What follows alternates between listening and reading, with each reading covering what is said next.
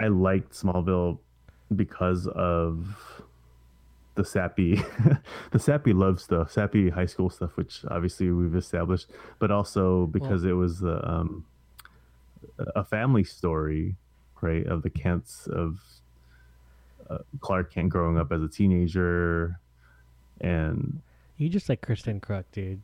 Let's be I, real. I, Let's be well, real. You know what? That's, that's that was number one. Yeah, that's true. Yo, for sure. Me too, man.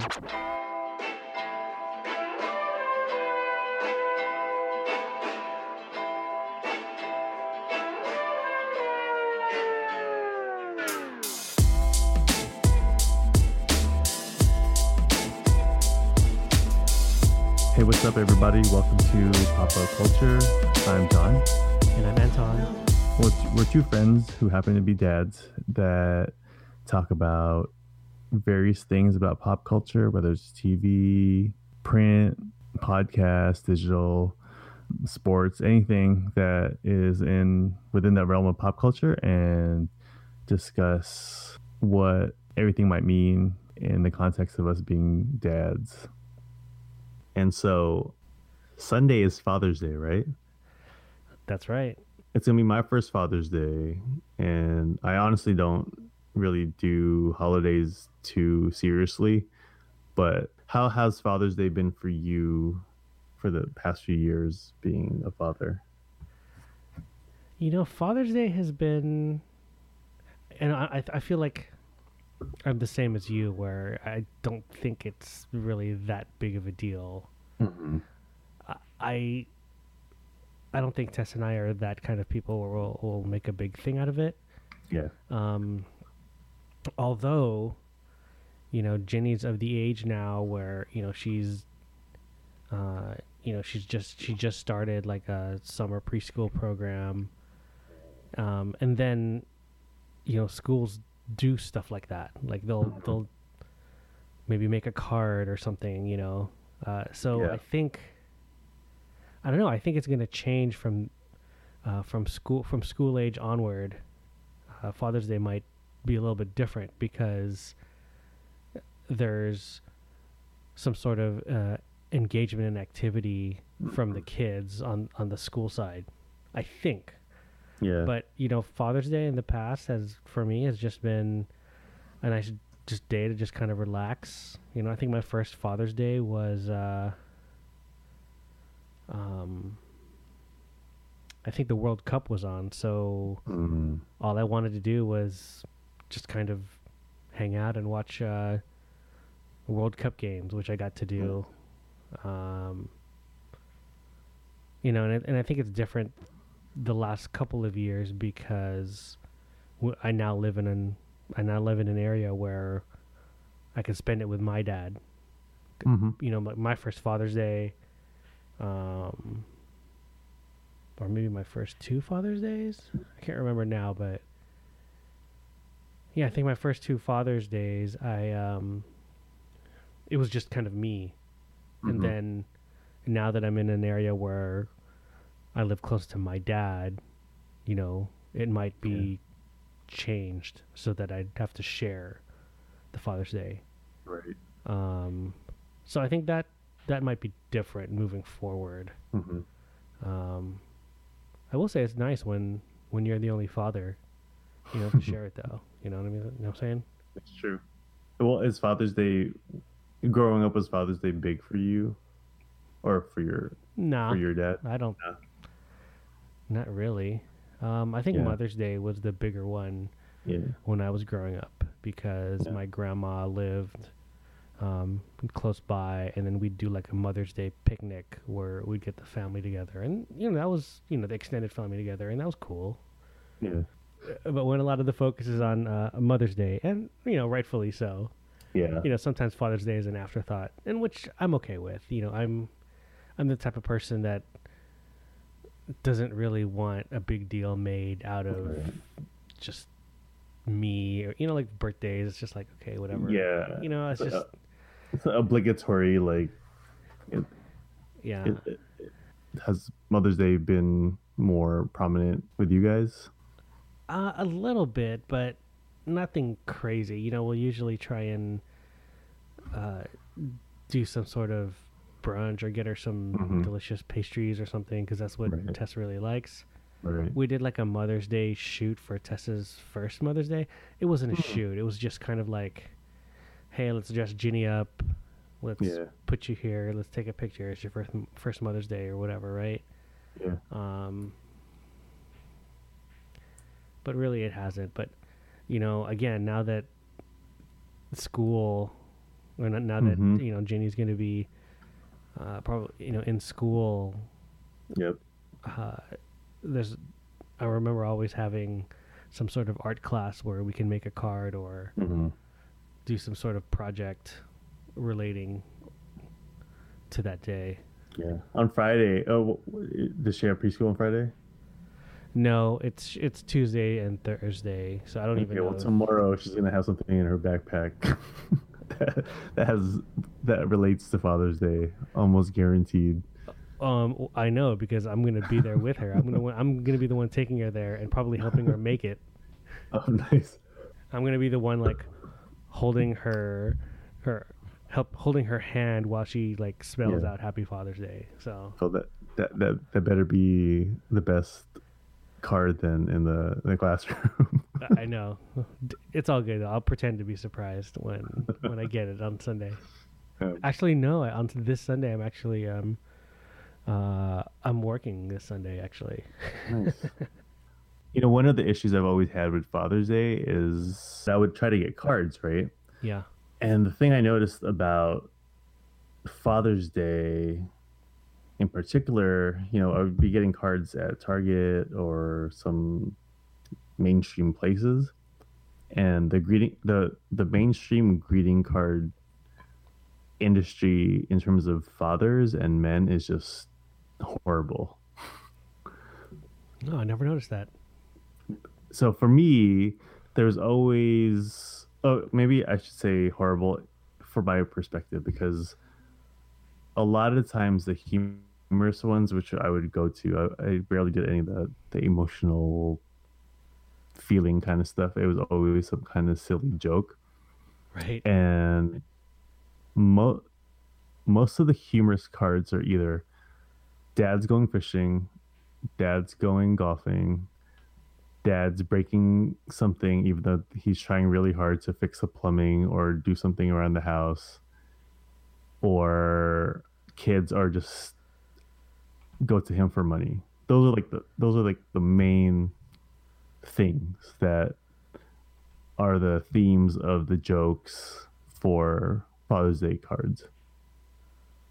And for me i'm like "Uh, my dad doesn't really go fish fishing. My dad doesn't really go golfing.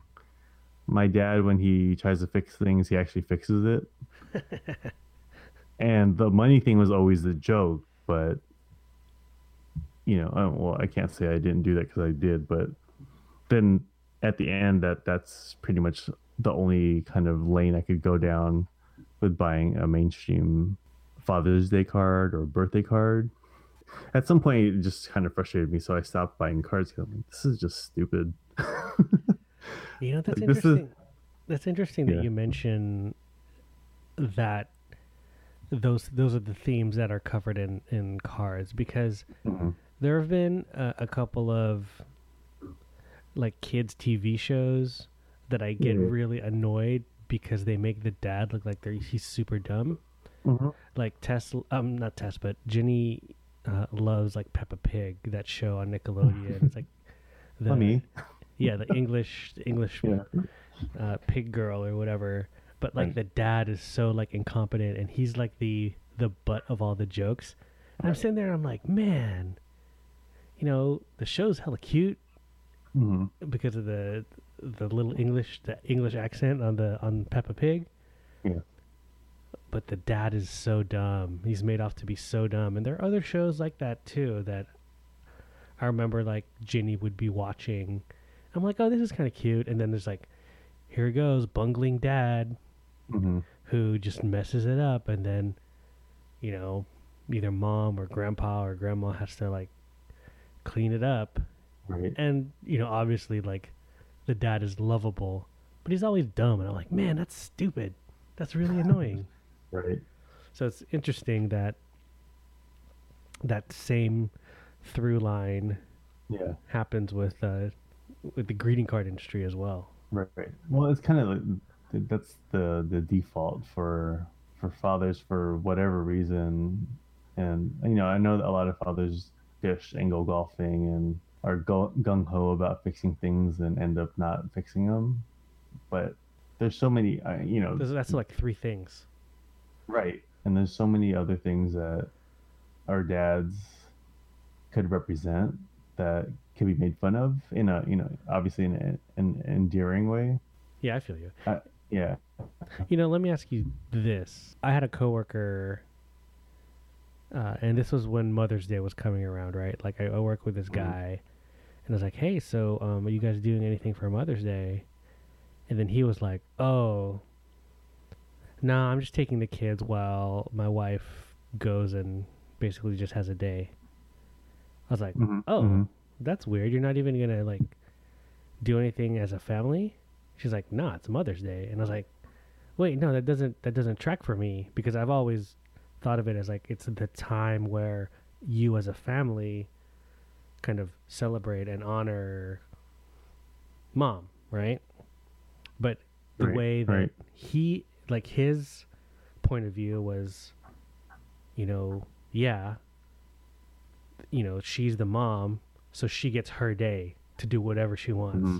and that happens to be right. not be around the kid or not not be around the family. And I was like, oh, that's interesting. That's very that's the almost the opposite of how I would look at it, but you know, maybe that kind of does make sense. Mm-hmm.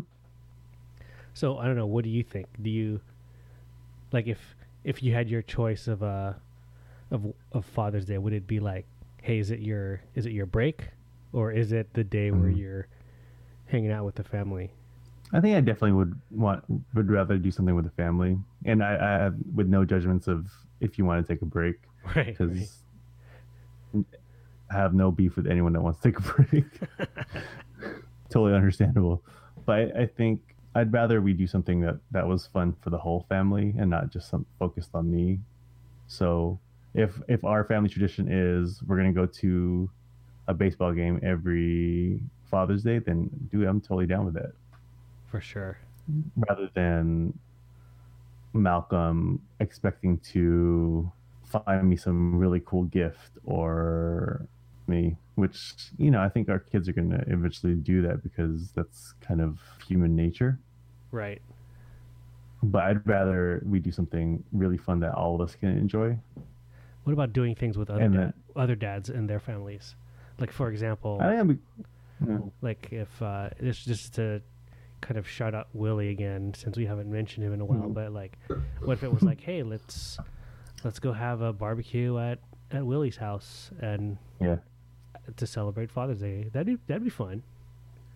Yeah, or like you know all of our or not all but most of our friends within our circles has played softball, right? Yeah, so if that'd be really cool too. We got some kind of like softball game, and as the years go on, the kids can play, get involved, right? That would be a lot of fun, rather than just obligatory bad cards and like and crowded, silly, yeah, like brunch, yeah. brunch at a crowded restaurant or something, right?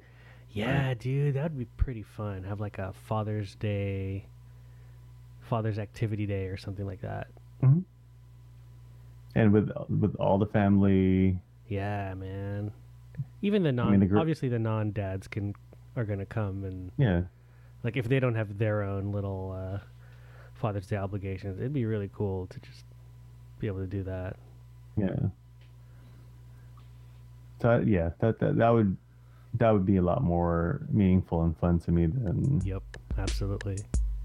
Um, That'd be really fun, man. Yeah.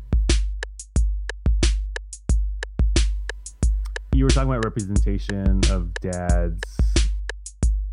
I thought it'd be fun to look at some of the pilot descriptions for uh, basically the the upfronts for the 2017 2018 TV season Okay.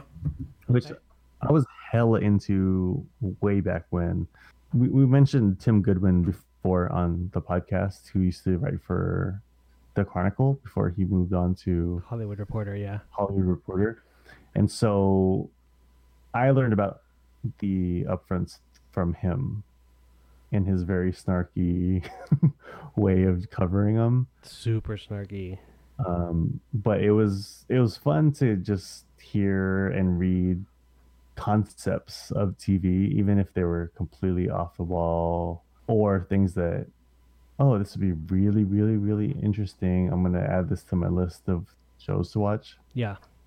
And this is before cable went kind of crazy with heck of TV and content, and this is before Netflix, this is before streaming options. Right. So um, I actually haven't read upfronts or TV information in a really long time. So it was kind of fun to do it for this for this practice or process. Okay. So, but I pulled out some ones that are particularly interesting to me and that may or may not relate to parenthood. But before we go, I wanted to highlight one because when I was reading the pilots, I was kind of cracking up at this one. The, this TV show is called is, is for Deception. It's going to be on ABC. Deception, so the log ABC. Okay. Okay. Mm-hmm. And it's actually ordered to series, so it's definitely it's been picked up. Okay. The log line goes when his career is ruined by scandal, superstar magician Cameron Black has only one place to turn to practice his art of deception, illusion, and influence the FBI. He'll become the world's first consulting illusionist, helping the government solve crimes that defy explanation and trap criminals and spies by using deception. Dude, is that like that sounds like a subplot in Arrested Development? it sounds like a three oh, episode oh, plot arc for for Gob and Arrested Development.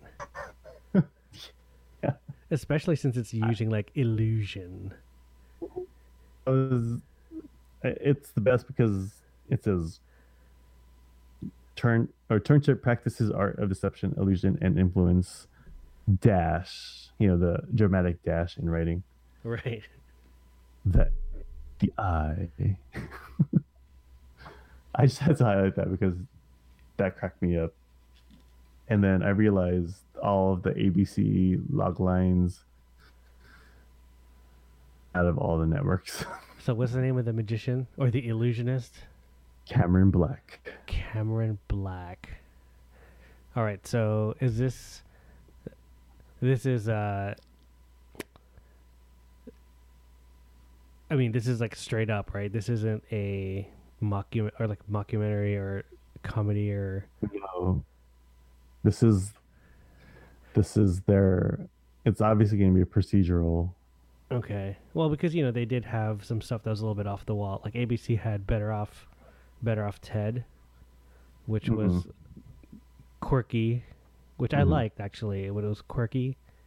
Um hmm, this is this is played straight. Okay. Yeah. Well, quirky's cool. But yes. For for a procedural, this actually to me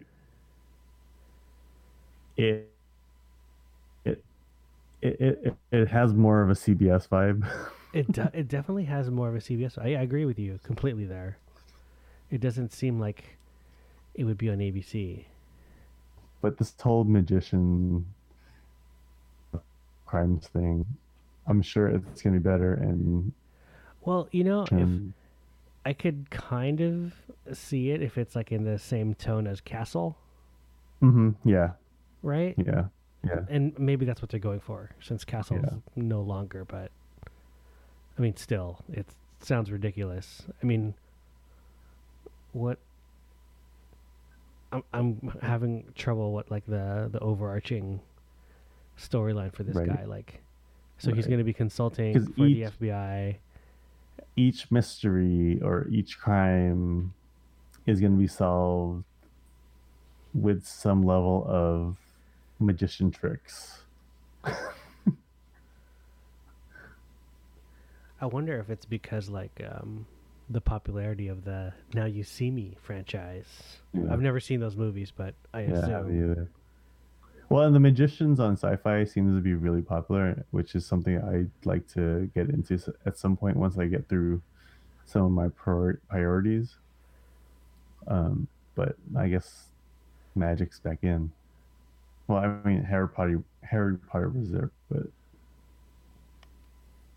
I don't know. But I, I'm not even hating on the show. It's it's just the way that it was written, and just made me.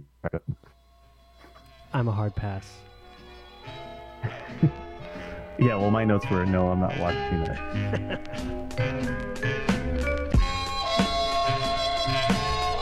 All right, so these next ones are more of the pilots that I pulled out that were more dad centric. There are other shows involve parents and families and stuff, but these are the ones that I'm more interested in.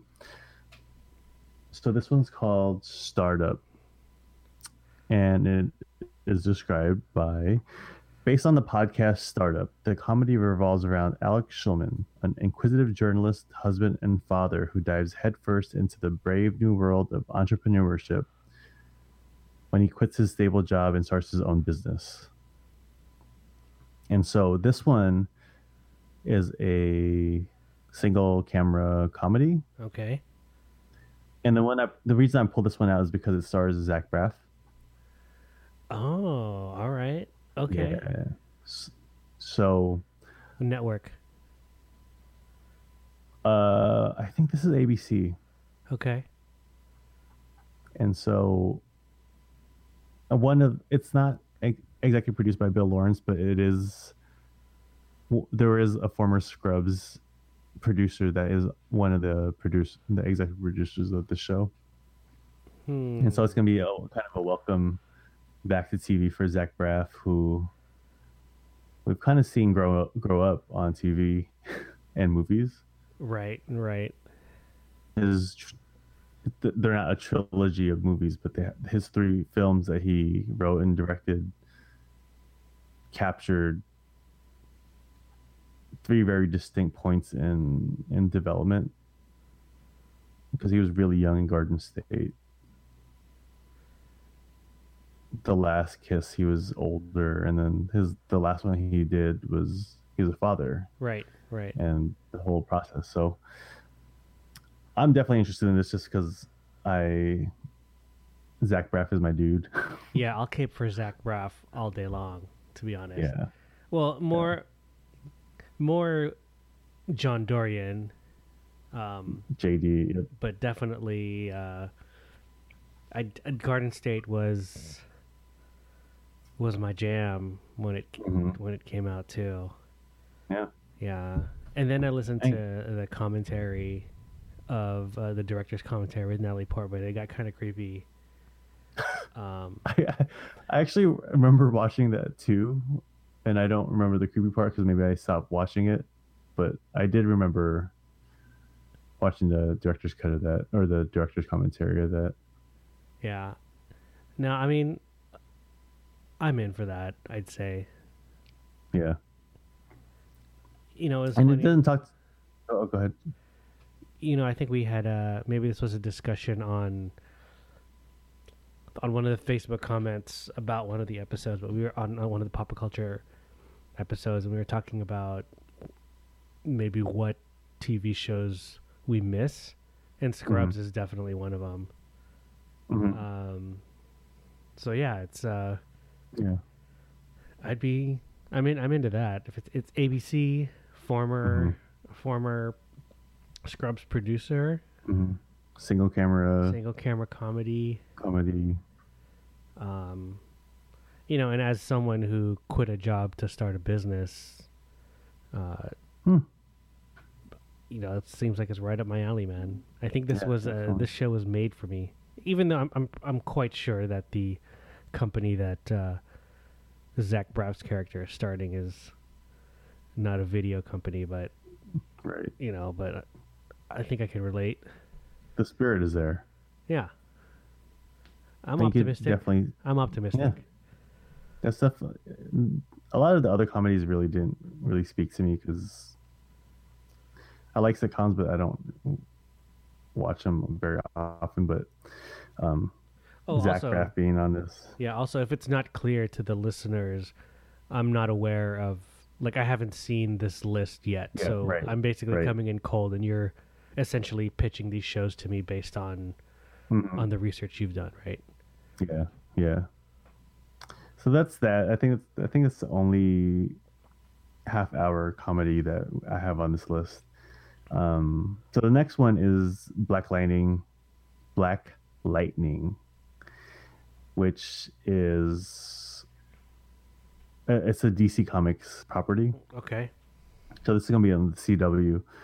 So it's described Jeff Pierce hung up the suit and his secret identity years ago, but with a daughter hell bent on justice and a star student being recruited by a local gang, back into the fight as the wanted vigilante and DC legend Black Lightning.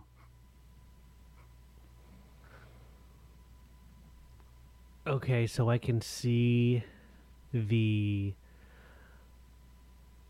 fa- like father being reluctant to Mhm. let the daughter take on the. Does the daughter know that that's who he was? Not sure. Huh. Okay, so we don't know. that's Prob- another. Probably not. Yeah, that adds a layer of complexity Yeah. and uh, tension. Interest So is, this- interest is peaked, but Mhm. um, we'll probably say that it's uh, not my cup of tea. But Yeah. Interest is peaked for sure. So, but it is DC. Do you know if it is it uh, in the same cinematic or cinematic universe as everyone else? It's sort of in a way. I've read some headlines that said that Black Lightning probably won't be as directly involved or have as many crossovers as like say Arrow and The Flash have had. Supergirl has done one or two episodes of crossover with Arrow, I think, but Arrow universes are pretty intertwined where they not often but they'll have enough where they'll they'll have guest spots with regulars from the other shows. But i heard for this one it's produced by the same folks so it's or executive produced by the same folks so it's still within that greg berlanti verse that they're not going to do crossovers um, but you know that's for one season. I'm sure that at some point they're probably going to want to do crossovers.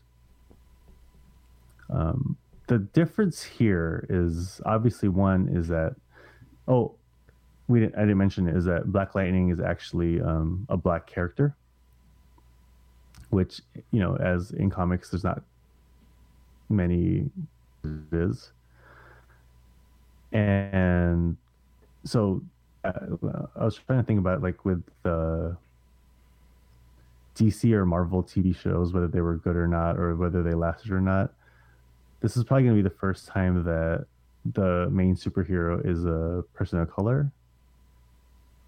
Um, and he's actually a lot older than Arrow, Flash, Supergirl, Clark Kent in Smallville. Um, I won't count Gotham because Bruce Wayne as a superhero is is a kid. That that one fo- features um, the police officers. This is going to be the first time that really the the the main lead superhero is actually older. Does it list who's uh, playing him? It's um Cress Williams. He was in Hart of Dixie. So I don't know who he is in particular, but uh, his daughter sounds like she is in high school. So he has to be at least in his forties. Gotcha. Him in his forties. Interesting. Um, as a as another angle is that you don't one you don't see superheroes that are not white uh, as often on TV or in general in comic books, but also that he's older. Right. Uh, I'm definitely gonna check it out. I'm not sure if I'll stay on. Um, I like family aspects of the superhero shows more than actually like the random or all the different different stuff. Um,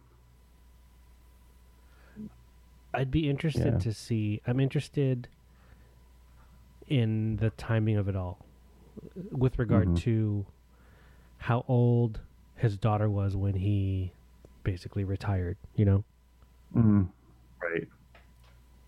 Uh, yeah, maybe he retired when he was- she was born, and so he's been he'll- yeah. So he's been out of the game for like a long time. You know. right. We don't know if they'll do flashback things, which you know could be helpful or not, but yeah,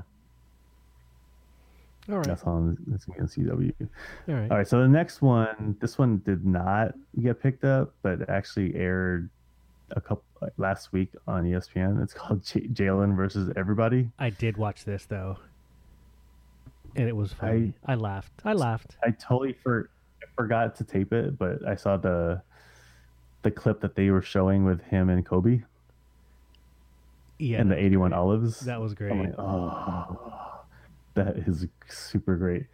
Um, but the the log line doesn't really say that much. It's the comedy stars former NBA player and current ESPN personality Jalen Rose as he juggles his career responsibilities with the challenges of being a single dad. But if this got picked up, I would totally watch this just Yeah. from being a fan of Jalen Rose when he came out of when he was part of the Fab Five and came out. Um, my coworker and I were just actually talking about the Jalen Rose jersey and how I wanted it in high school. Um, and so, and then that clip with Kobe, I'm like, oh, obviously Jalen's not an actor, but I would, I would have, I would have bought in.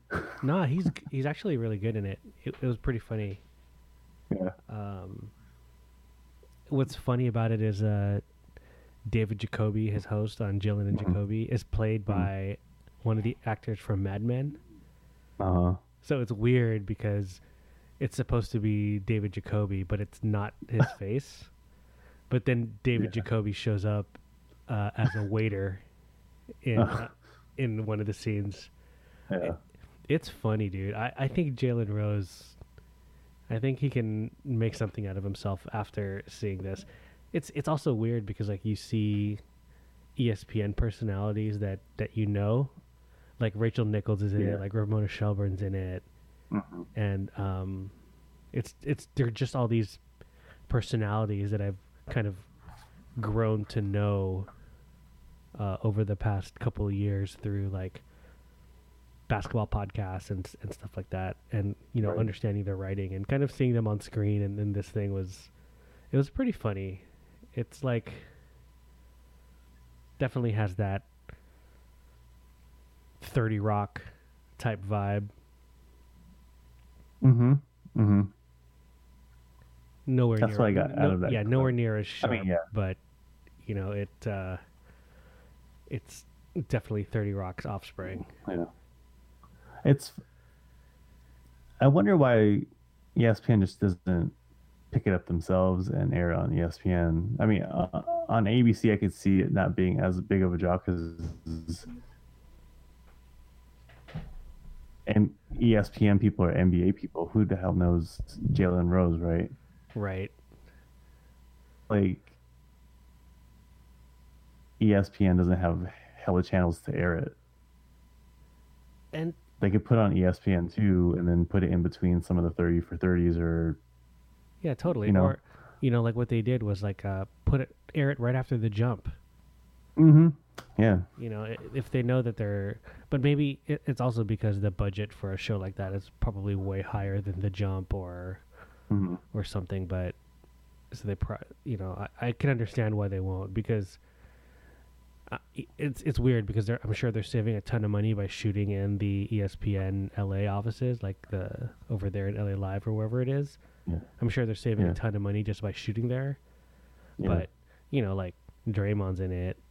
Um, like he's in the in the first episode. It was really funny. It was like a really short scene, but it it, was so like on brand too. Um, you know, Kobe's in it, and Mhm. Larry Bird's in it. You know, so getting all these people, they'll probably do it for cheap, and it'll be all fun. But it'll probably it could probably get expensive. Yeah. But yeah, I would have totally been in. Yeah, I feel like they. Well, I mean, obviously, I don't know their budget. They they just fired every like hella people, but it seems like they fired everyone just to make that show. it really was Jalen versus everybody. Yeah, yeah. R.I.P. Ethan Strauss and uh, mm-hmm. John Clayton, Reese Waters, Prim Siripipat. Uh, oh. Who else? Well, anyway, R.I.P. those ESPN personalities. Yeah. Uh, well, you know, if even though they're not dead, they're just like right, no, no longer with the company. That's that's what I mean. Even if they, well, for the show, even if they don't do, obviously they don't pick it up to be a full series. I, I hope that they do skits with him. Yeah, they could totally like, make skits. It could be Jalen versus everybody, period, and then instead of twenty-two minute shows, it, they'll do five to seven minute segments. They could probably then, do web series. Right, they could know? do web series, and then if, if if it generates a lot of interest, then they could go back to the idea of turning it into a full on show. Because uh, yeah, I, I didn't watch any of it, but except for that clip, that I'd totally be down to support that. it was pretty funny, man. I gotta I gotta give it up. I I laughed. Yeah. Well, the what I liked about that scene with him and Kobe was Jalen's facial expression. He did and his reactions to the eighty-one olive, and then Kobe t- totally selling it too. Yeah, man. Yeah, it was good. Now Jalen does a good job in, in it. There are other opportunities where he's able to do that uh, in that episode. So I'm a fan. I, I need to find it because I was I I realized I didn't record it and hopefully they play it again somewhere or put it online because I, I want to watch it. Yeah, I don't even have a DVR, but I just got I just lucked out into it. Yeah. I just happened to check Twitter at the time. We're like, oh yeah, Jalen versus everybody airing after the after whatever after the jump, and I'm like, oh, I just happened to be uh, yeah. available to watch it. Nice. So there's two more of the dad ones. So I'll I'll read one of them. So this one's called Rise. This one also has been picked up, and I think this is NBC. Based on the book by Michael Sokolove and life rights of Lou Volpe or Volpe. The drama is inspired by a true story and revolves around a working class high school drama department and the students who come alive under a passionate teacher and a family man whose dedication to the program galvanizes the entire town.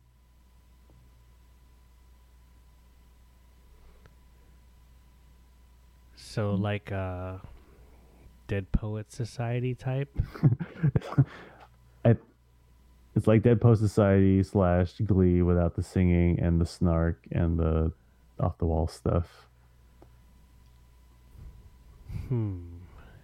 NBC. Mm-hmm who's the the talent involved? And so the lead, the the the teacher is um, Josh Joshua Radnor from How I Met Your Mother. Ted Ted Mosby, architect. Oh, I can't stand that dude. well, that that might be a that might be a big issue then. Yeah. But he is he is the Okay. Yeah. Well, he was also in Mean Girls. Now, was it Mean Girls? I don't remember. Oh, he was he was in some teen movie, or maybe he was not another teen movie. But um, the why this well, I obviously we all know that I like high school based dramas, but um, the executive producer of this is um, I forgot his full name, but he's the one that produced um, Friday Night Lights and Parenthood. Dude, you know what? I was just about to ask. Is like, is it Peter Berg or I think that's not Peter Berg. It's the other guy. Peter Berg is that the actor who does a lot and, and the director now who does a lot of the shaky cam. So it's what's his name? Something Cat Katims or oh, something. Oh, Jason Katims. Yeah, yeah. Jason yeah, Katims. Yeah, yeah. And so that kind of added more interest for me, just because he does. I, I haven't watched Friday Night Lights, although I hear a lot of good things about it from. Oh, it's fantastic. Yeah, I think except for you, the second season. The second season was Eric. yeah. The, the second season was in the middle of the writer's strike, so they they did some weird stuff there. But yeah, Jason skip that. Was it's yeah. so weird when you were when you were describing this, and I was like, oh, I wonder if it's hmm the same. I wonder if it's, it would be like the same dude from Friday Night Lights. right. So that that, well, not Friday Night Lights, but f- from Parenthood, which um, I liked a lot Yeah. in terms of was family in, I was comedy. in, definitely in on Parenthood for a little while, but Yeah.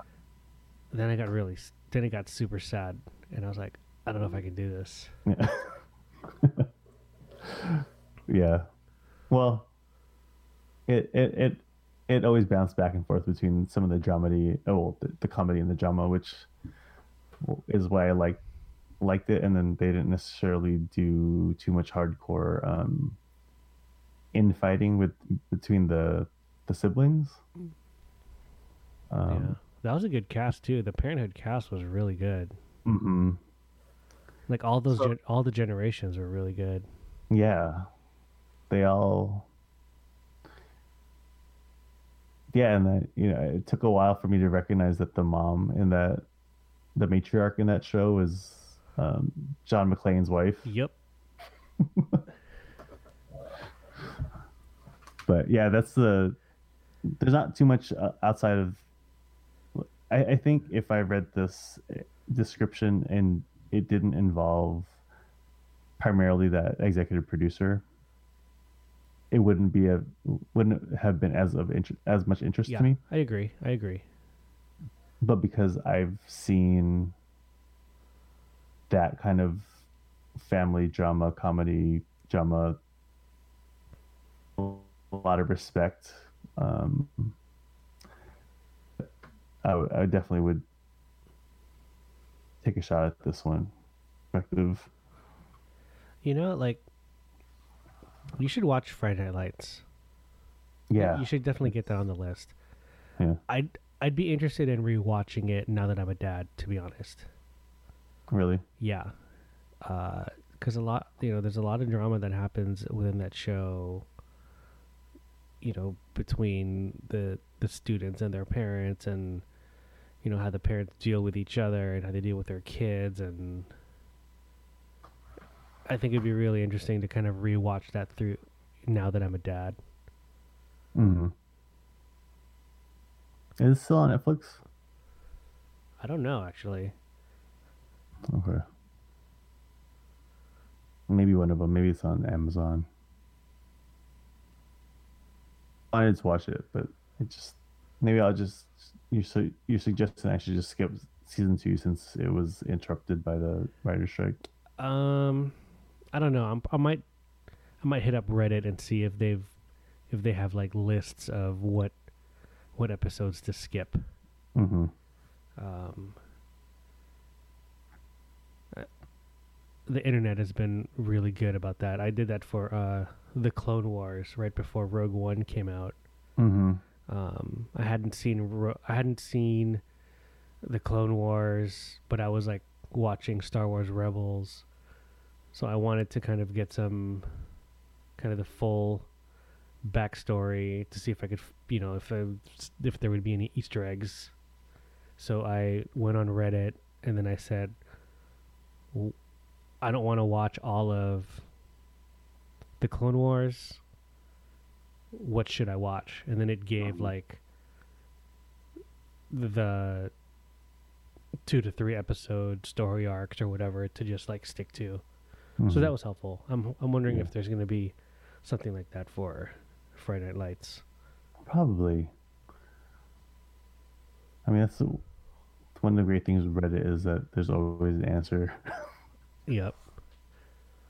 Absolutely. All right, so the one that I pulled out for the dad ones that I'm per, I'm interested in is uh, it's called The Gifted, and so this is on Fox. It revolves around two ordinary parents who discover their children possess mutant powers. Forced to go on the run from a hostile government, The family joins up with an underground network of mutants and must fight to survive. Is this a Marvel property or is mm-hmm. it? Mm-hmm. Okay. It's within the. It's it's. She's involved in the story or the development, but it it's within the Bryan Singer verse of X Men stuff. Hmm.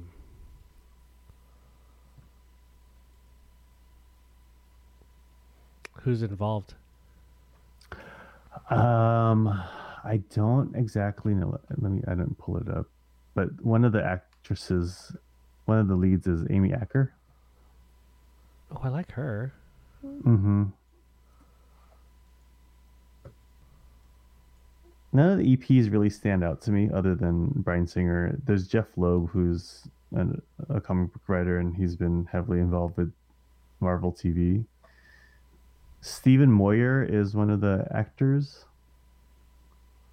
He's um, he was in True Blood, right? Oh, he was the um, the lead, right? The lead. Yes, I think so. Yeah. With the sideburns. Yes. Yes. And Jamie Chung is in it. So. Okay. That might be a automatic plus anyway, but it's an X Men verse, which you know Legion's a little bit more on the fringes. Yeah. Um, but this is obviously a family show or, or an adventure drama drama that's revolves around a family.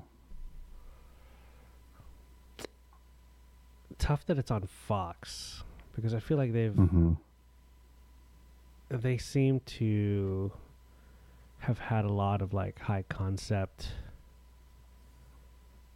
you know sci-fi stuff that either is a huge hit or doesn't do well at all, right? Like mm-hmm. X Files, like Fringe, right? Um, and then well, Sarah Connor Chronicles, with, and then um, right, right. It, it seems like I wonder if it would be along the Sarah Connor Chronicles, like look and look and feel, which right. I actually enjoyed um, for most of it. Most of it I enjoyed. Some of it was weird. Mm-hmm. Well, it looks like I'm reading this article that it was written by one of the, the producers or writers was came from Burn Notice. Hmm.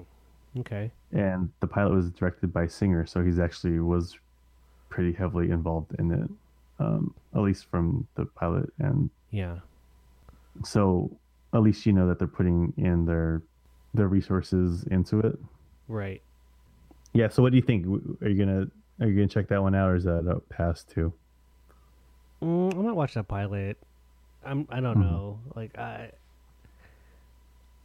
Maybe I'm not so not too big into comic book properties yeah. these days. Yeah. I think of of the ones that you listed, definitely the uh, the magician one. I'm all in. I'm just kidding. no, I'm. Well, there's one. Go, go ahead. No, I'm gonna say like I think the the startup or the Zach Braff one is gonna be the one that I'm probably gonna be circling. Yeah, I think that was definitely the one that I'm most excited about, and I will give the rest of them a try. I'll probably give Black Lightning a longer try. Oh yeah, that one that one does sound interesting too.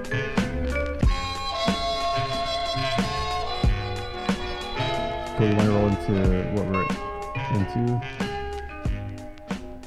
Yeah, you know, I haven't really been into to much. I am still kind of reeling from that leftovers uh, series finale, which aired mm-hmm. almost a couple of weeks ago now, a week and a half, over mm-hmm. a week and a half ago. Um, been reading a lot of pieces about it from critics, listen to some podcasts as well, and um, yeah, man, that's a show I'm gonna miss a lot.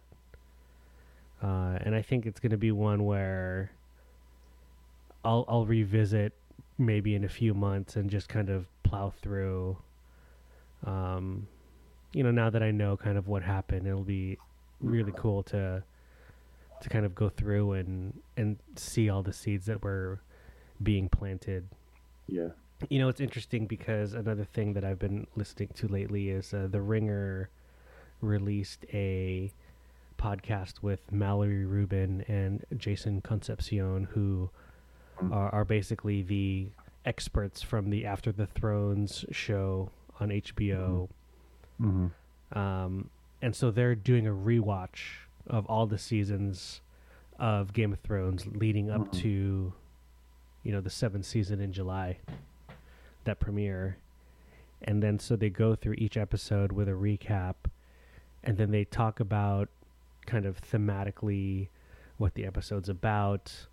Um, like lots of spoilers for it's a rewatch, so it assumes that everyone has already seen it, but it they're kind of re-looking at each episode and each each character and each little plot point um,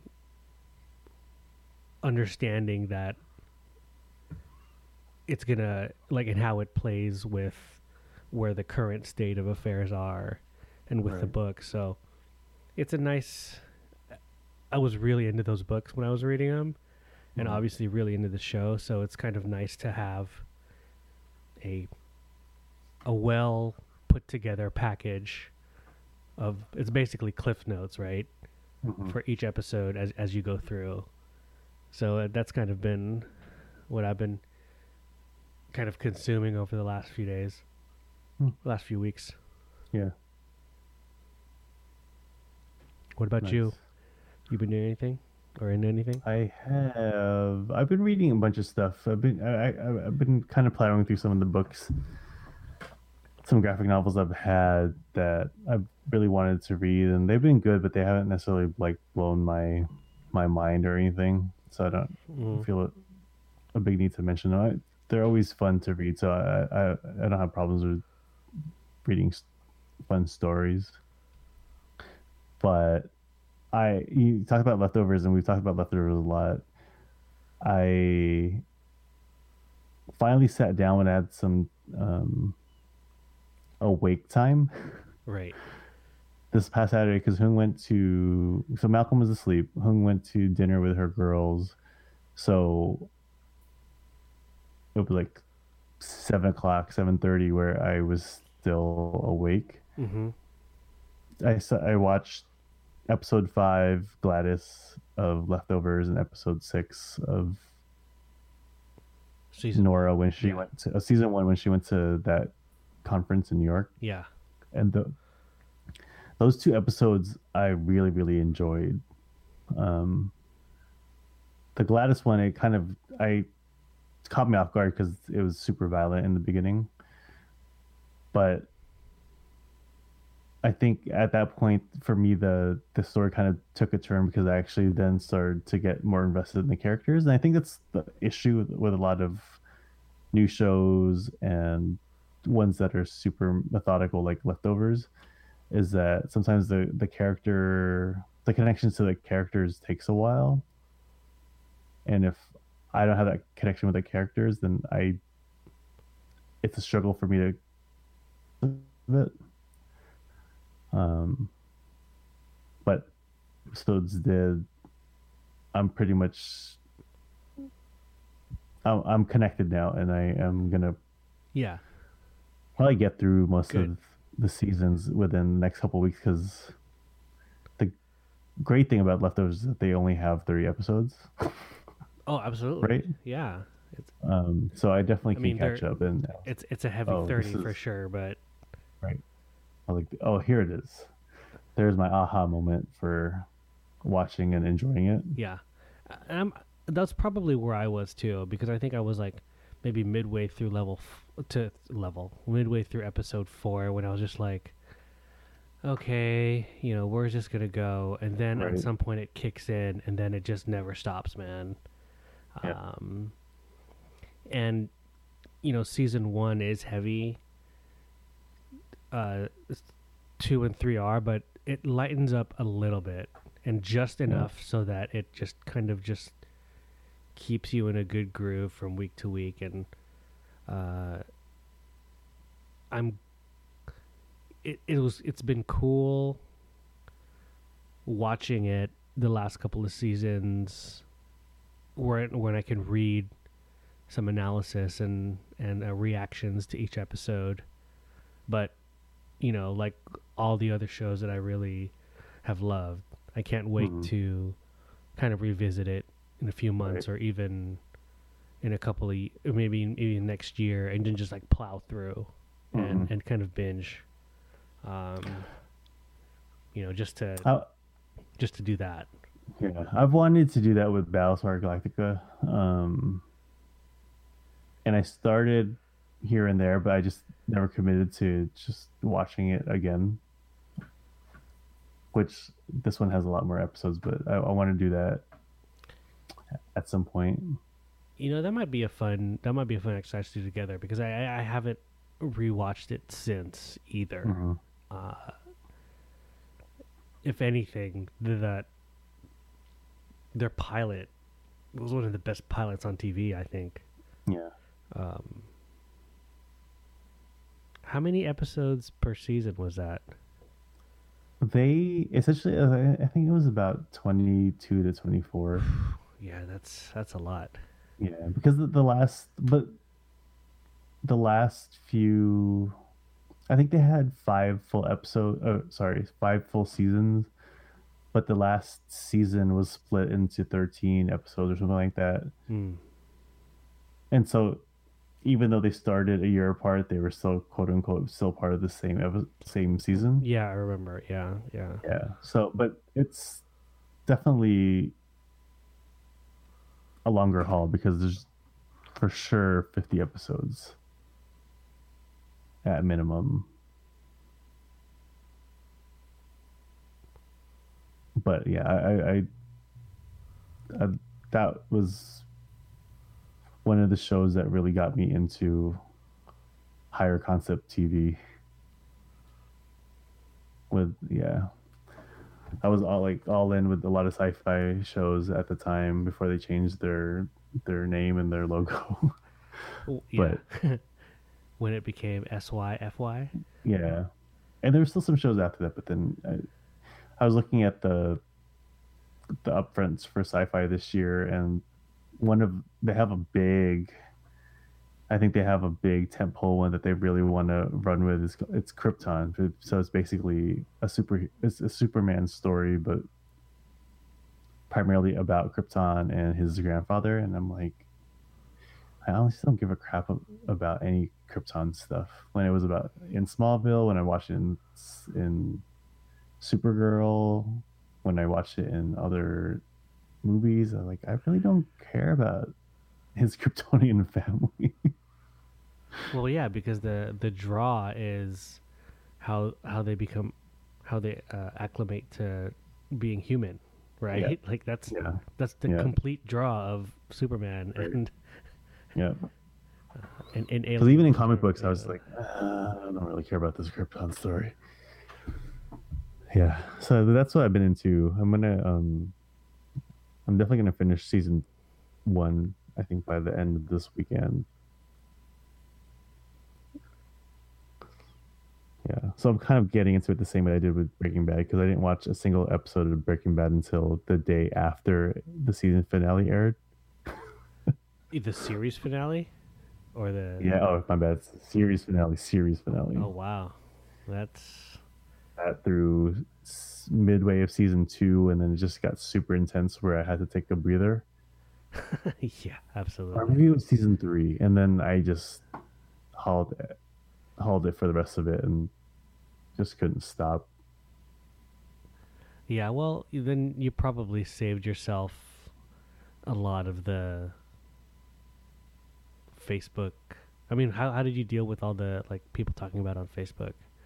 Because I think oh, I, I, just, I, I, finally watched it because I'm like, okay, stop fucking talking about Breaking Bad already. I'll, yeah. I'll watch it. I just ignored it even like with Game of Thrones, because usually I end up watching it later that night or sometime in that week. I just uh, I just go Twitter silent for a while or Facebook silent for a while until I catch up to that show, so I don't get any. um Although it's it's tough because then yeah, I, I accidentally I can accidentally log in and get the East Coast reactions and go, oh shit, something's gonna happen today. Right. Some someone's gonna die, some crazy death, and it just got spoiled, and I could probably guess who's gonna be. Yeah.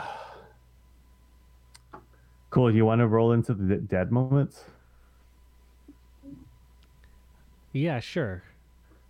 So I think the biggest dad moment for me was that uh, I actually got sick last mm-hmm. week and had to postpone a recording.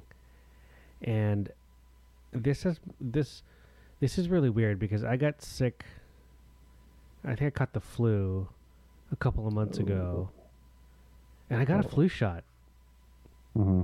Uh, wait, did I get a flu shot or no? I thought I got a flu shot. Anyway, so I got I got uh, I caught something, and um, you know, I for a long time I was I thought my immune system was good. I'd only get maybe sick once a year, and it knocked me out for like four days or something, whatever. Or maybe it wasn't even once a year. Maybe it was every other year. I don't I don't remember. But I remember last week I started to get like a little tickle in my throat, and then it turned into like a pretty bad cold, and it was really, really, really annoying. Yeah. When you got to take care of two kids, mm. and and you're sick, so you're obviously trying mm. to avoid getting your kids sick. Right. Um, and you're still trying to have enough energy to take care of the kids and have your immune system fight off this virus is is is pretty rough, man. Like shouts yeah. to all the parents who have to battle through that because man, it's it's pretty rough. I mean, that was one thing, but that wasn't even the worst dad moment. Um, it's gonna get real for a second. I know we're not all. I know we talk about like silly stuff with TV, but yeah. um, it's gonna get real for a, a second. Yeah. Uh, things. Uh, I mean, things are good now, so I can talk about it, but um, so uh, last Sunday, I was uh, I was working. I've been taking uh, a couple of uh, jobs working on a indie indie film that's filming here in the area. One of my buddies, Patricio, is shooting his film, hmm. and um, so I've been working on it, and then I got a phone call from Tess, like who was um, you know, pretty. Let's see, what's the what's the best word? I got a very distressed phone call mm. um, because one of our dogs, Lucy, got like hit by a car right outside of our house. Shoot. Mm-hmm. So I had to like leave work. I, w- you know, Tess asked me to come home to just kind of be around and help or whatever. So, you know, it was like I leave and I get in the car, and I'm obviously I'm thinking the worst, right? Like, yeah. oh my god, you know, she got hit. You know, Lucy didn't survive, whatever. Right. Um, so it just runs through my head like, okay, so, you know, did Ginny see it? You know, mm-hmm. how do I, mm-hmm. you know, like what do I say? Like who saw it? I, I didn't really know anything. All I know was that uh, Lucy got hit by a car. I needed to get to come home, um, but L- Lucy was going to a hospital. So I know, I knew for a fact that, you know, Lucy didn't die because of the the impact, but was going right. to the hospital. But I didn't really know right. what was going on. So on the drive home, and you know, it wasn't even that far away. I was like, maybe it took me ten minutes to get home because I was working close by. So I'm just thinking about all these things like, you know, how do I explain, you know, when a pet dies. Mm-hmm. You know, Mm-hmm. you know, and it's something like Tess and I have kind of talked about in the general sense, right? Like, oh man, it's gonna be really tough when you know the dogs are old enough where and they have to pass on, and how old are the kids gonna be, and will they understand? But something like this was like so shocking, you know. Right. Right. So I get home, and Tess gives me the rundown of what happened, and then basically Ginny saw everything. Oh, ooh. You know, like there's a lot of blood, and then it's just kind of like, Oh, shoot. you know, like what, what do we say? You know, and I think we just settled on like, oh, you know, Lucy's sick. She, Lucy's in the hospital, Mhm. and then you know, even at that point, we weren't really sure what Ginny saw or what Right. she understood happened, right? Right. So we just had to go with like, okay, well, you know, Lucy's sick, grandma's with her, you know, taking her to the hospital, uh, and yeah, and then I think over the next couple of days, like, it was pretty clear that Ginny understood what happened or could re- basically recap all the events like the dog like Lucy ran out of the house ran across the street there was a car there and then she saw grandma basically pick Lucy up from the from the street and there was a lot of blood and there Mhm. was like ever like people were crying right so i'm Mhm. like okay so ginny knows what was up really and um you know thankfully you know there was no i think i think we i think lucy was very lucky Right. i mean again i don't know i wasn't there i don't think tess really saw it it was only grandma and um ginny who actually saw it and then a few other people outside so you know, don't know how fast the car was going, don't know how fast Lucy was going, don't know exactly how, or you know how it all really happened exactly. But you know, Lucy was in the hospital for maybe maybe two nights, Mm-hmm. um, and you know she seems to be okay. There was uh, uh, she lost a lot of blood. There wasn't really any broken bones. So very very lucky, but I think there Mm. Right. might be like nerve damage on the side of her Uh, the face that she got right. hit. But she seems normal for now, as she and Mhm. she's still kind of recovering, right? Right. Um, but yeah, you know, it's like it's one of those moments where you don't really know what to what to do or what to say, Right. Right. and there was like this feeling of just hopelessness um and it really just kind of confusion because i'm like i mean i wasn't even there you know what i mean Mhm. Yeah. you know so i'm relying on what tess knows of the situation and you know, again tess did see it she came out because she was i think changing ellis or nursing ellis at the time but she heard a commotion and then she ended up coming out and then i think what what tess saw was that the accident had already happened Mm-hmm. you know and then so then she came down um but yeah and it, you know this this isn't necessarily a dad moment this is just like a parenting moment in general Right. of just like how do we explain a situation like that and you know i think we ended up saying that like it was okay for for ginny to be sad Mm-hmm. you know because Mhm. you know we were all sad Right. and then um it was just kind of a lot of asking questions like oh Ginny, are you sad and she'll say yeah and then we'll ask why and she's like oh well you know lucy's in the hospital Mm-hmm.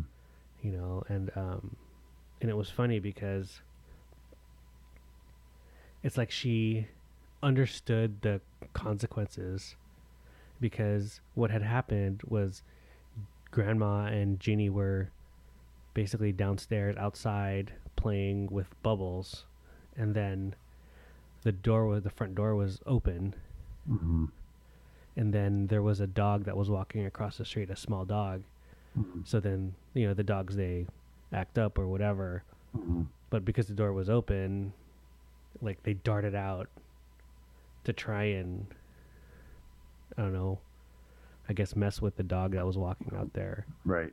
You know, right. so, and then ev- everything happened. So then later, Ginny was saying stuff like, okay, the next time I go play bubbles or go bl- go play with the bubbles outside, you know, the dogs will stay inside. Because mm-hmm. she knows, like, don't bring him out there because something might happen. Right. And and so we're just like, yeah, okay, yeah, for sure. You know, we'll, we'll, we'll just leave the dogs inside, or if we bring them out, we'll put their leashes on so they don't, you know, so we can keep an eye on them. So it's been, I would say, like Ginny's been okay overall, yeah. and especially now that Lucy's home, and for the most part, you know, things are kind of back to normal. You know, it's like there's like a huge bullet that we dodged with mm-hmm. regard mm-hmm. to just talking about mor- mortality in general, you know? Yeah. Yeah. Maybe I should have gone second because that's pretty. that's a pretty heavy dad moment. That's pretty well, and it kind of it. No, it doesn't matter. matter who you went for. It is a heavy dad moment because it's on, on, on multiple levels. Because obviously, with you and Tess being pet owners, you've already been parents to living things, right? Yeah, right. And so that the the thing that was also striking me was that you you couldn't even put all your emotions into being sad or scared for Lucy because you had to figure out how to best console and support Ginny through the process. I didn't even think about that, but that's completely true. Yeah.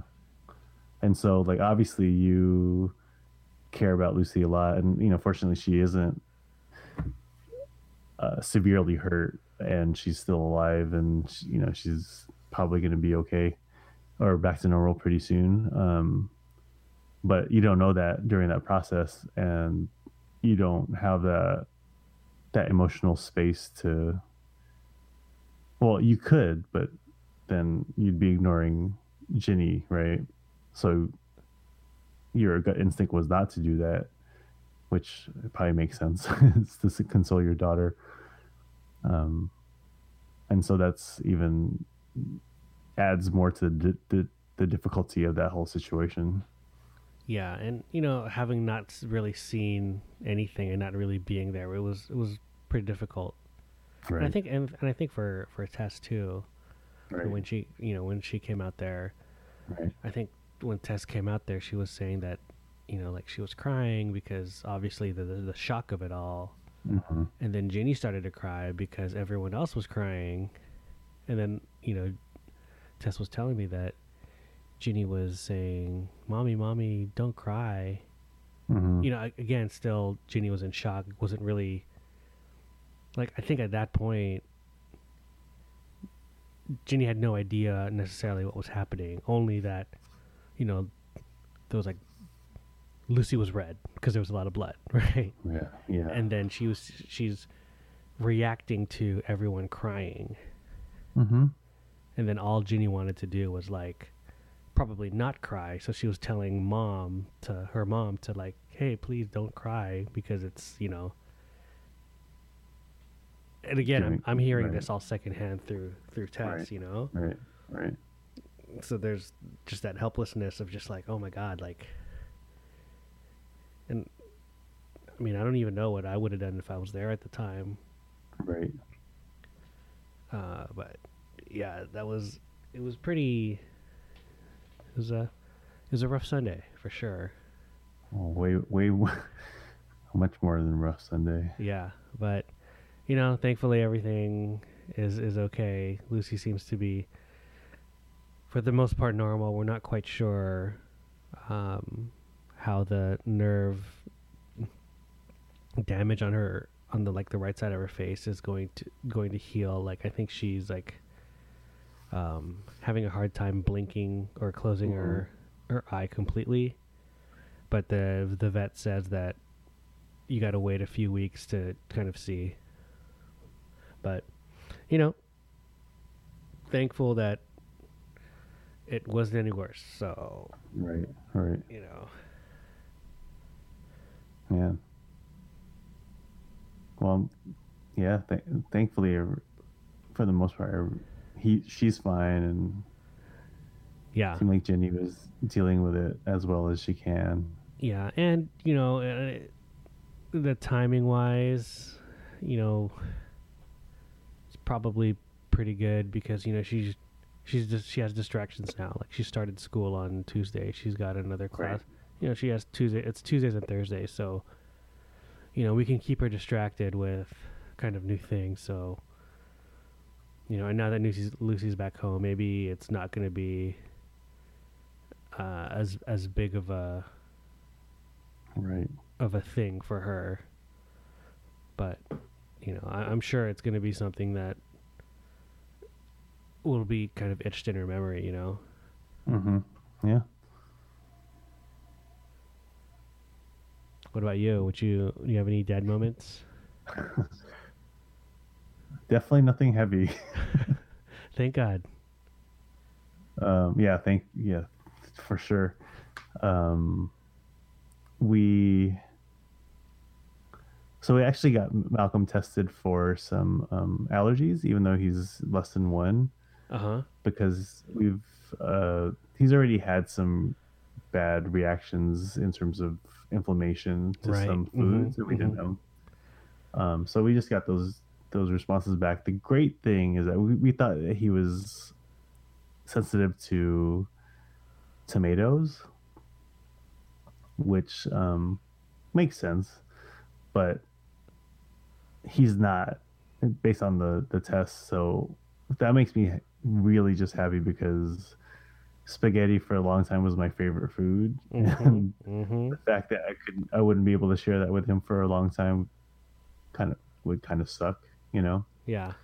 Um, and so, you know, he has milk and nuts are his main, or peanuts are his main ones that are particularly sensitive to, and eggs. So that's fine. We could, those are things that are totally avoidable. Um, not that tomato isn't, but uh, from a sharing favorites kind of standpoint, that would have um, that opens it up. I, I mean, I wasn't heartbroken or anything like that, but it's cool to kind of get that test back and go, oh, cool, I can actually have spaghetti with him and stuff. Right, right. Um, so yeah, nothing, nothing too heavy. The other, oh, the funny thing with him too is that this past Saturday we went to go get him get blood drawn so that he can get the, the allergy test. Uh huh they had to basically stick him two times, one in his left arm, one in his right arm. Uh huh. And neither time he cried. He just basically stood there or sat there. I was holding him. I held down one arm and they stuck him and he was just staring at it. Dang. I'm like, all right, that's my son. Because like I, I don't have a thing for with needles like other people do. Um, mainly because I think because growing up, I had asthma and I would get tested regularly for, I don't know, some kind of levels in my blood or whatever. And so I've, I've grown comfortable with needles where I'm not scared of them. And it's just one of those things.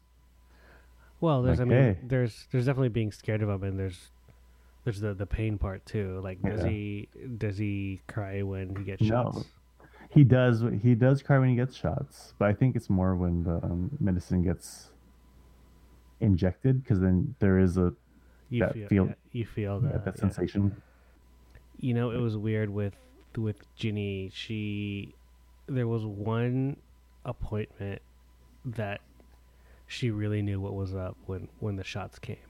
Mm. Like she for most of the her appointments, obviously, you know, the nurse comes in, she'll cry when she gets shots, but there was one specific appointment, and maybe it was like the year and a half or or maybe it was the year where you know she went through the exam and then when they do the shots at the very end when the nurse came in with that little tray she got like really freaked out Mm-hmm. Mm-hmm. um yeah it was uh it was interesting because we weren't sure like oh does she even remember this thing but Right. Right. yeah she definitely knew something was up when this little woman came in Yeah. Yeah, man go malcolm Yeah, I know. He's a G. So the other thing I was going to talk about, and uh, it, we should probably just more wrap up, is 14.2 left. Iguodala has it. All they have to do is get it across half court. Kevin Durant takes it to the timeline. The Warrior bench celebrating. Durant with five seconds will dribble it in. The Warrior bench all over the floor with 3.4 to go. Both benches up. Danny Crawford. Confusion here. They're going to run the clock off. The road to redemption has brought the Warriors back home. The Golden State Warriors are the 2017 NBA champions.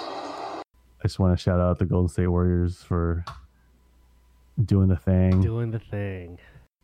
it was always it's always cool to see the the team that you are really connected with from a sports standpoint being able to share uh, you know being the humans that they are sharing special moments with their kids so seeing JaVale with his daughter Yeah.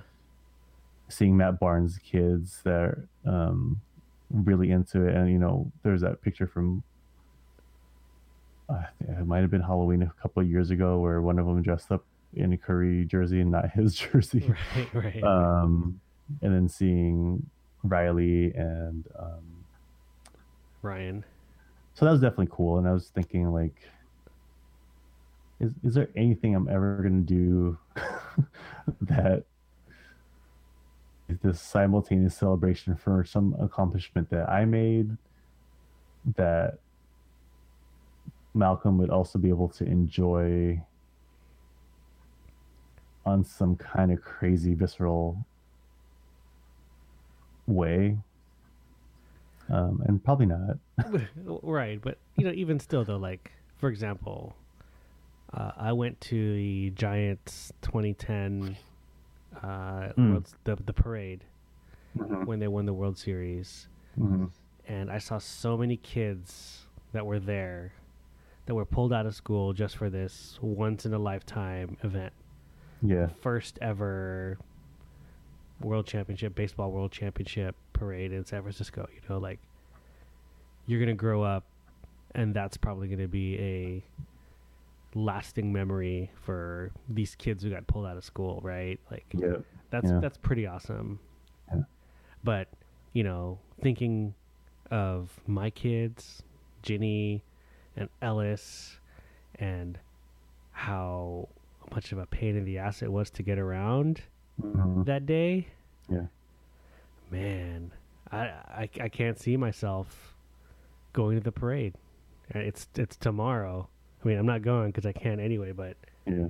like, even if I was available, would I Yeah. want to subject my kids to that? Yeah. I mean, I mean, Well, the- shoot, I can. We, we we live in Oakland, so it's we could walk to the the parade and find some kind of comfortable spot true. if we left that's early true. enough. Yeah, But on a selfish tip, I do not want to deal with crowds. yeah, As much as it's fun to be able to see see the team and have them celebrate, but I'm like, you know, for the most part, you'll be standing around for Hour, five hours, and then when they hours. you in a parade, it'll be an hour or so of of the those rides, and I couldn't even imagine having Malcolm stuck right? there. You, So you know, I you think know why though? might go, but I'm not. I'm definitely not going to go. Yeah, Because we're we're not real fans. That's why.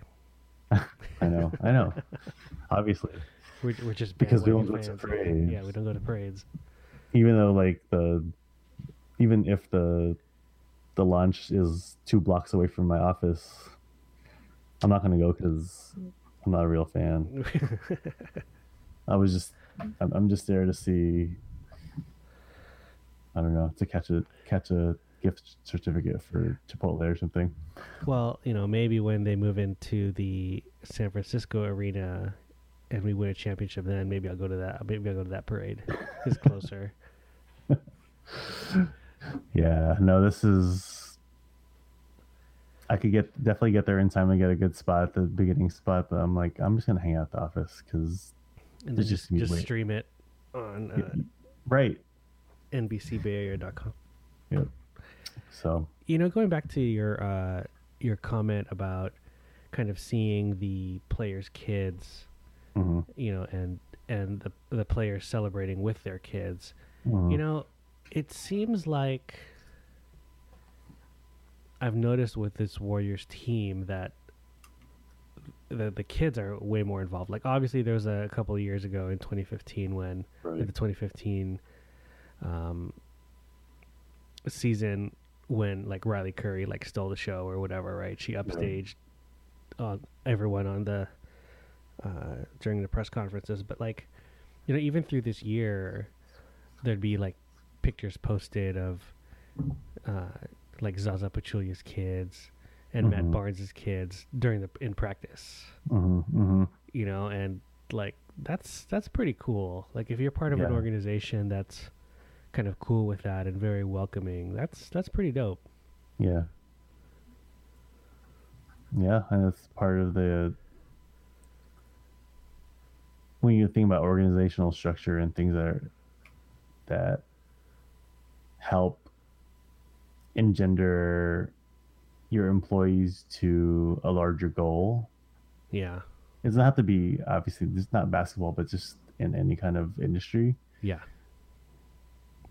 Uh, being welcoming to some important parts of their life, like family. Yeah, um, absolutely. Adds to that commitment that they have to each other, but also to the whatever that overarching goal is, right? because I can imagine, let's say, like if the organization sucked and their culture sucked and said, "No, you're not allowed to have uh, your kids here because we're we're too close to the playoffs. Right. You guys need to focus. Need to focus, yeah.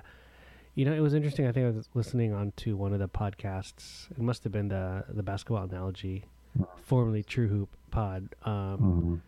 where they were talking about how the Oracle Arena press conference is set up that um, you basically have to walk through the the right. family area before you get to the press conference. Right. And I think they were saying that the that the Warriors do a really good job of just welcoming families and guests and whoever in that area. So like right. as the press is walking by, they're they're interacting with, you know, Draymond's mom and uh, right. KD's mom and Steph's family and you know all that stuff and probably i'm sure like the kids are probably there too yeah but yeah man go Dubs redemption yep.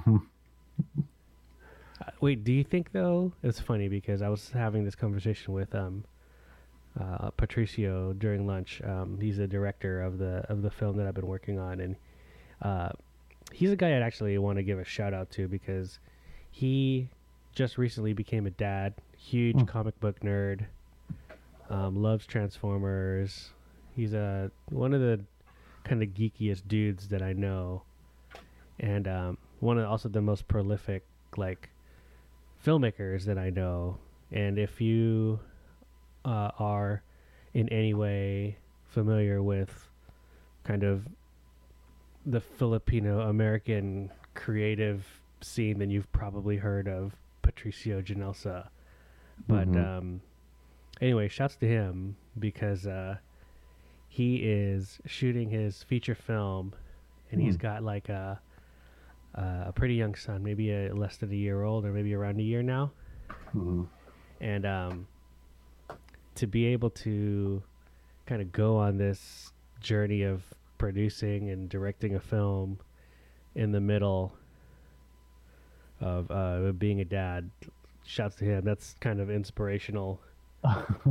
Uh, uh, you know, maybe it'll help light a fire under my ass. But um, it's funny. So I was talking with him, and uh, you know, I think a, a a few episodes ago we had talked about.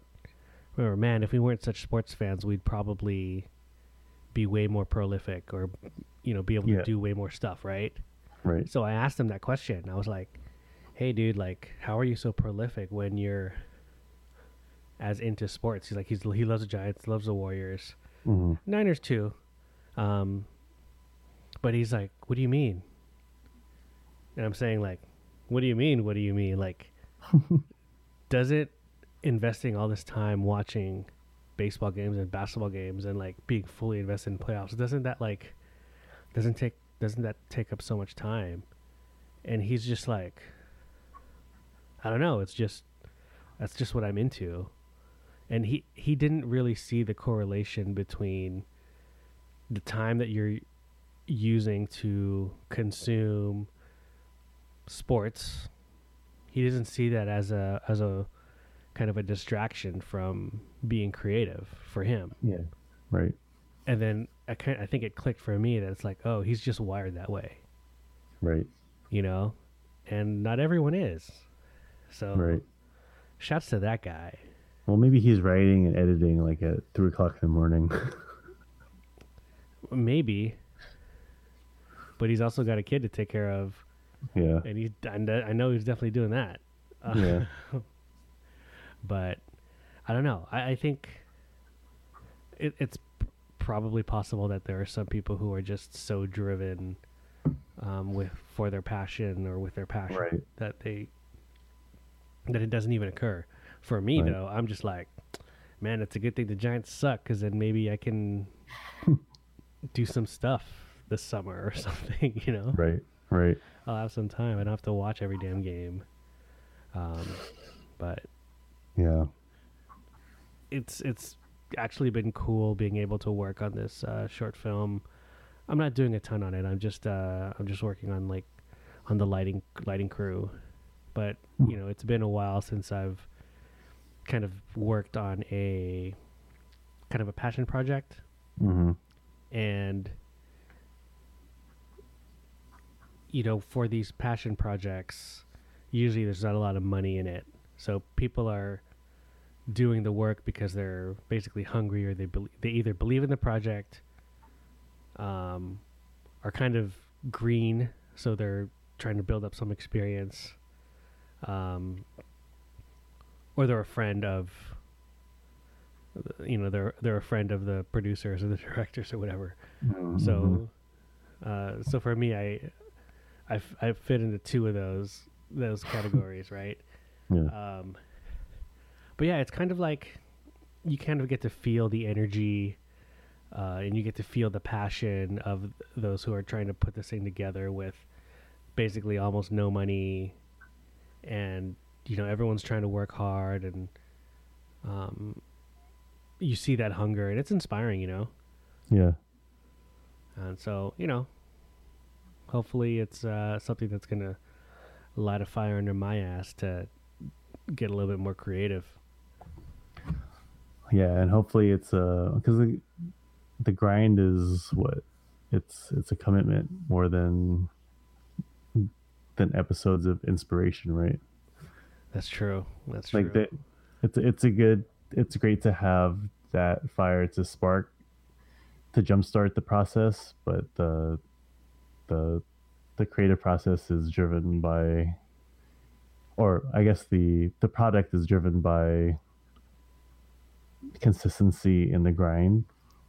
Not like having to do it every day and every hour, but being committed to it and being committed to yourself Right. since that's uh, a value to you. Yeah. Yeah. Yeah. Yeah. Well, you know, it. I would say this podcast definitely helps. Like, just even just doing this and talking about the stuff that we consume on a critical level Yeah. um, does really kind of get a different part of the mind moving. Um, you know, which is great for me because otherwise it's just like trying to figure out what you know what what kid songs well you know will be best for Ellis or something. You know. So. Right. But yeah, it's been good. Cool. Should we wrap? Let's wrap this up, man. Cool.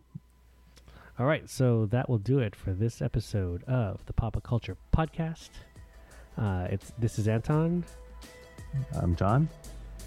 Don't forget, you can catch us uh, on iTunes, Google Play. Uh, what was that other one? Pocket Cast. Pocket Cast. Mm-hmm. And we'll catch you next time.